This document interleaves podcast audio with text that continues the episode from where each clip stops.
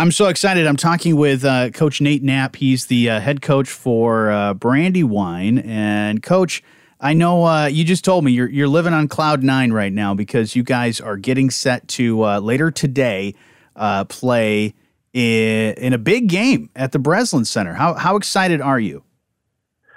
I'm super excited. Um, I'm super happy for the kids. Um, just I told the kids as as a little kid when you're in the basketball program, you dream about going to the you know the the main state title game, and you always mess around with it. And now it's like a living dream, and these kids get to go through it. And I just told them just you know relish the moment, enjoy it. And we go there, and we got a tough uh, uh, Traverse City St. Francis team. They're pretty solid. Um, but our kids, they just they got that look in their eye, and they're hopefully we can get we can take care of business tomorrow. Absolutely, and of course, when you have a uh, the beginning of the season, let's let's go back to the beginning when you guys were first starting out. Uh, you know, with with team practices, even in the summertime.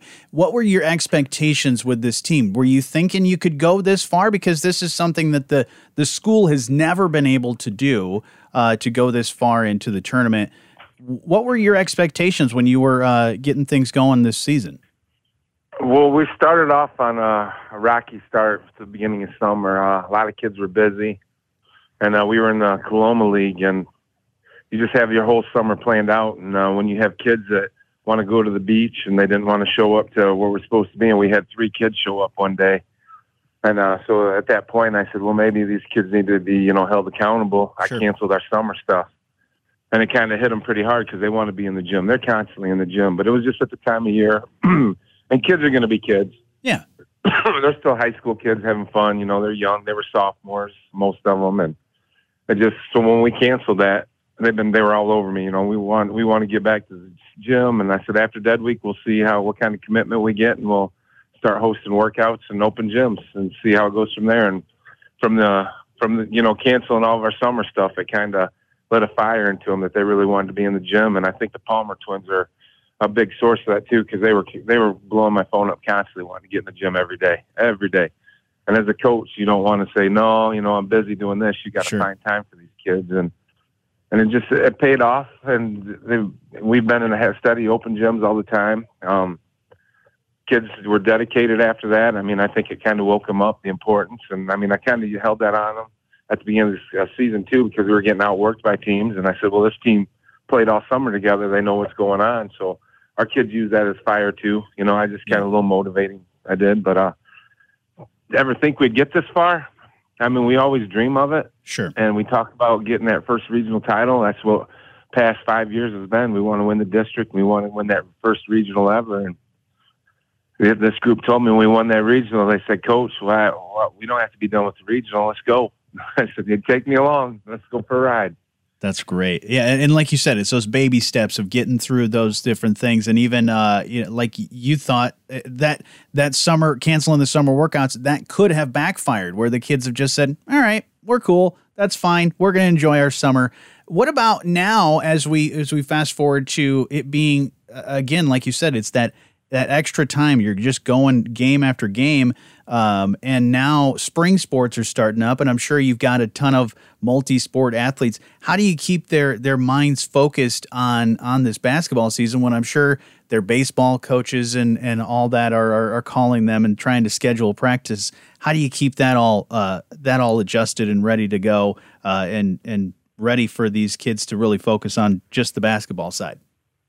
all of our coaches have been really appreciative, and they've uh, they've just kind of worked with these kids, and they understand how important it is.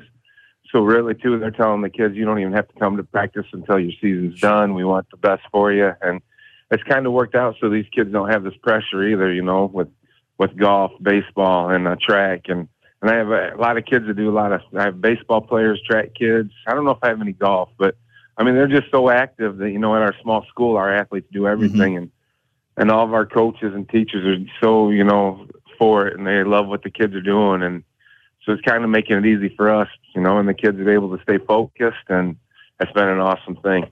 Yeah, that's what I love about that small town, uh, small school is that you, like you said, you've got everybody uh, all in on this uh, from the teachers, the coaches, uh, and everybody in the community. So this is really great, and we're so excited for you guys. And uh, what about when you get to the Breslin Center? I know uh, anytime I think of a big stage like that, I think of the movie Hoosiers and the uh, you know the coach going out and measuring the basketball hoop and the court and all that stuff. What is your what are you going to say to the kids?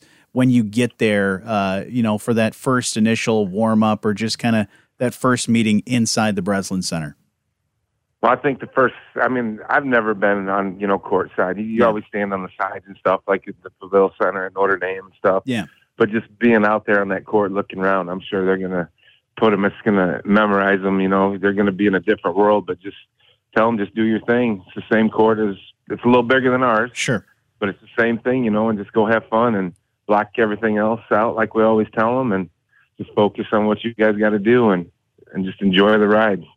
Well, Coach, I uh, I know you're enjoying this ride, and I hope this ride keeps going. And uh, we're excited to uh, keep cheering you guys on as far as you go. And uh, good luck today with uh, Traverse City St. Francis. Like you said, I know it's going to be a tough game, but uh, you guys do what you've always been doing all season. So uh, looking forward to that. And we're actually uh, we're so excited. We're actually going to play that game, uh, catch it live right here on ninety four point nine WSJM because we want we want to see how this game goes. Awesome, and we appreciate your support, Coach. Thank you so much, and uh, good luck to you and all the players. All right, thank you, sir.